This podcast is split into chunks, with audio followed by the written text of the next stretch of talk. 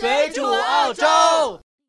你知道我对你不仅仅是喜欢，你眼中却没有我想要的答案。大家好，欢迎大家收听这期水煮澳洲，我是主播红茶，在这个寂寞夜晚又和大家见面了。本期节目呢，我们讲一个非常不好讲的话题啊，就是讲讲在澳洲打官司，也就是澳洲的这个司法系统。其实，在想着说这期呃广播的时候呢，呃想了很多，嗯，而且自己呢并不是一个律师，我所知道的呢都是律师的朋友或者是在法庭上做翻译的这些朋友跟我讲述的。如果有偏差呢，还希望呃懂的朋友可以纠正我。主要因为呃说这个节目，就是因为看到太多的华人朋友在打官司这个上面吃亏太多。大部分呢都是因为对澳洲司法系统的无知和没有经验。希望这个这期节目吧，能够带给你对澳洲司法系统最最基础的一些了解。听说过一句古话啊，就是衙门口朝南开，要打官司拿钱来。这在哪一个国家都是一样的。在澳洲，如果你问这个老外，最费钱也是花钱最没有用的地方是什么？大部分人都会很肯定的跟你说打官司。你经常看到有新闻报道说，澳洲打一个，比如说离婚官司，花了几百万澳币，这并不是什么新鲜的事情。我们呢是一个传媒公司，经常会接到一些客户的咨询，咨询我们有没有认识的律师帮忙打官司。我们有的时候就会问啊，你是要打什么样的官司？大部分呢都是一些小事儿，比如说欠了几千块钱呀。或者是说合约没有履行啊，或者是有人骂他，他要请律师告他呀。我们一般这种回复呢，就是你有没有几万块钱的预算去打这个官司？如果没有呢，就算了。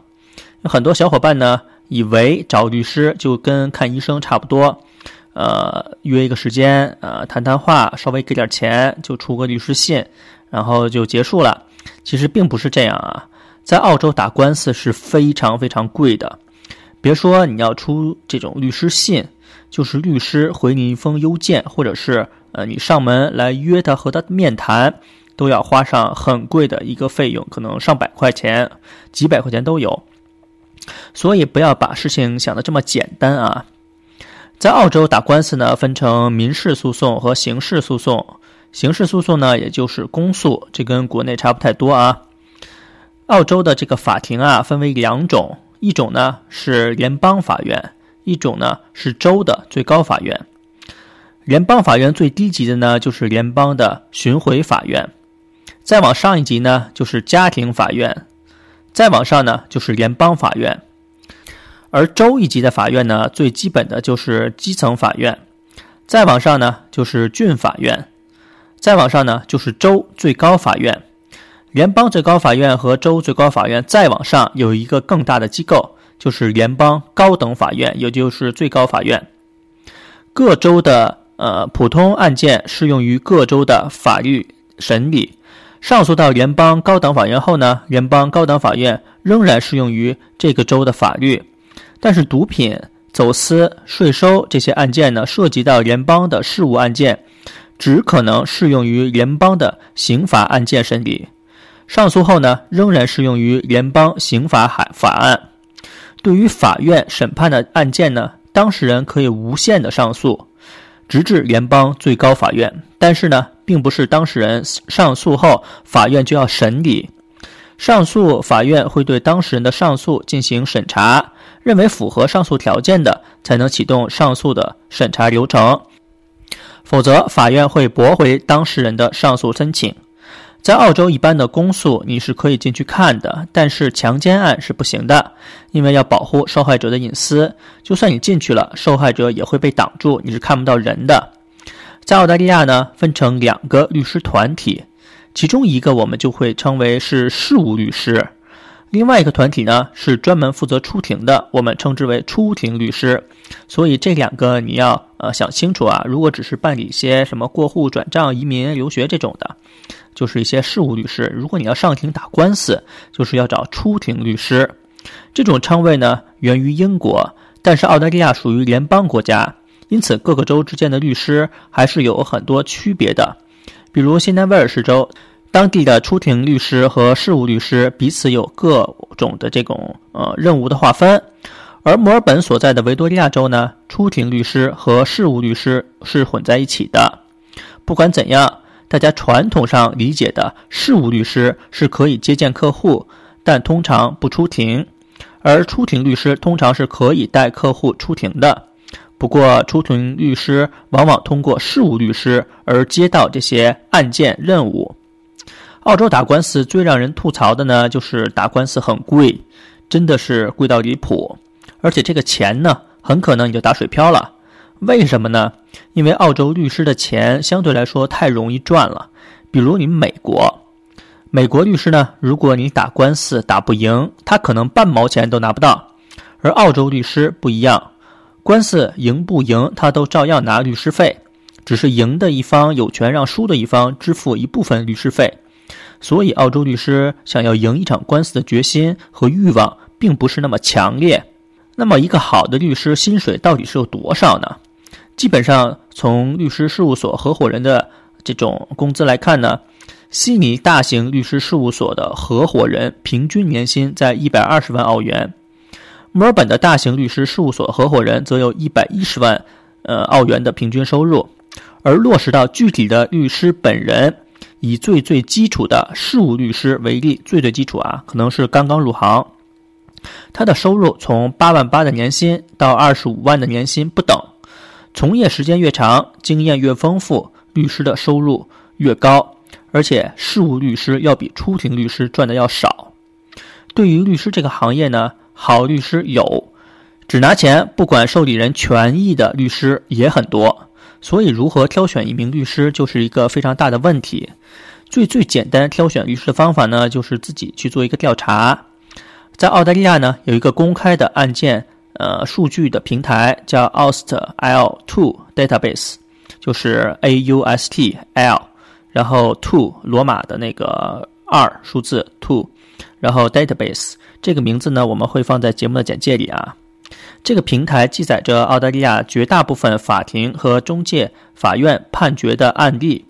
只要你想要找律师行名字，输入这个案件的数据库，就会显示有多少个案例是通过这家律师行所代理的。因此，你可以判断这家律师行是否值得信赖。在澳大利亚挑选律师呢，一个既直观又客观。而且还不需要付费的方式呢，就是点击查看这家律师行在这个 database 上有没有相关的记载，有多少案件是被收录的信息。从它的案件数量和质量推断，往往是代理的案件越多，越能说明他的战斗力越强，知名度越旺，可信赖的程度也就越高。所以很多客户呢都喜欢选择大的律师事务所，越大的律师事务所给你带来的赢面也就越大。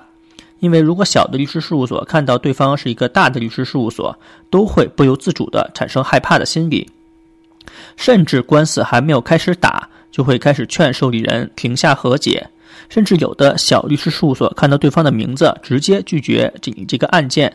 当然了，这些大的律师事务所律师费也是相当高的，几十万打一个官司都是稀松平常的事情。有的澳洲最强的律师直接可以把白的说成黑的，黑的说成白的，完全是站在委托人的立场辩护。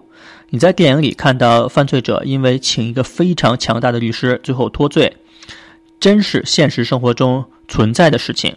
而且就我听到的案例就有很多个了，具体是什么案子呢？我们不方便在这里说，我也不想找麻烦。我们再说说不良的律师是什么样子。澳洲的律师呢，都是按小时甚至按分钟收费的，所以不好的律师呢，通常会在法庭上闲扯，故意拖延时间，随随便便被他们东拉西扯，拖上几个问题就能上庭三四次，这是很正常的啊。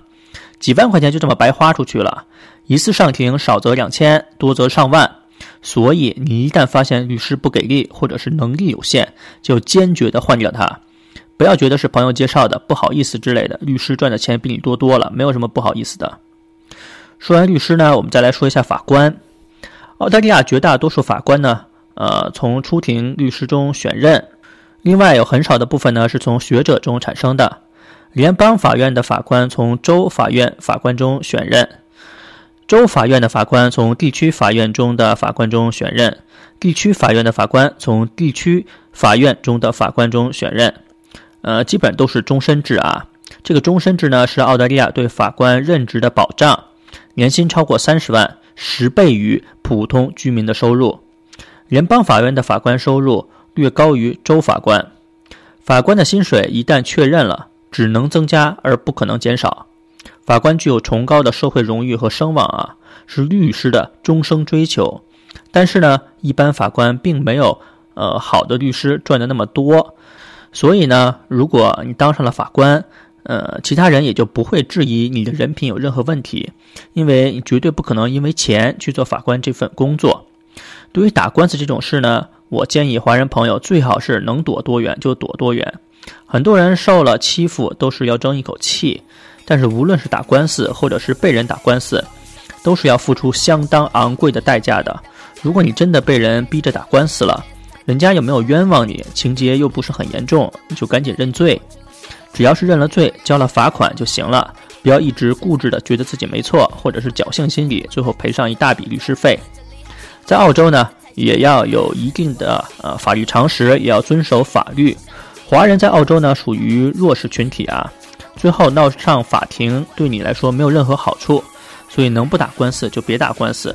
但如果是牵扯到原则性问题的，呃，你如果经济能力有的话，呃，你还可以呃打一下啊，但是要选好律师。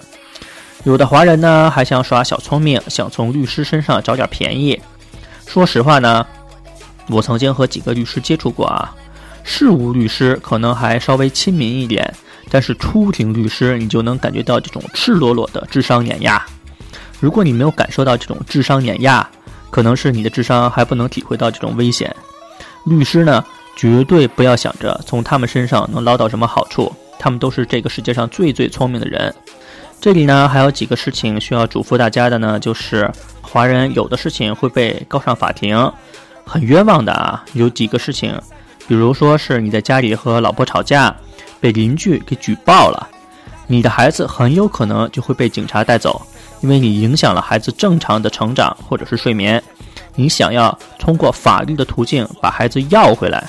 都是一件非常难的事情。还有呢，就是呃，如果你家暴被邻居举报了，那你就惨了。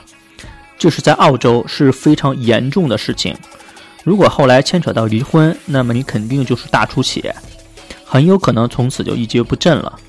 在这里，家暴有个非常不平等的事情啊，就是不管你是男的打女的，还是女的打男的，谁先报警，就是在优势的地位，你就可以告对方家暴。法庭上不会管你们是不是互殴啊，就是谁先报的警，这就可能处在一个非常优势的地位，你可以告对方，对方想要告你会非常的难。所以在这里提醒大家啊，搞好邻里的关系非常重要。如果你要是住在一个多事儿的邻居旁边儿，很有可能搞得你鸡飞狗跳、家破人亡。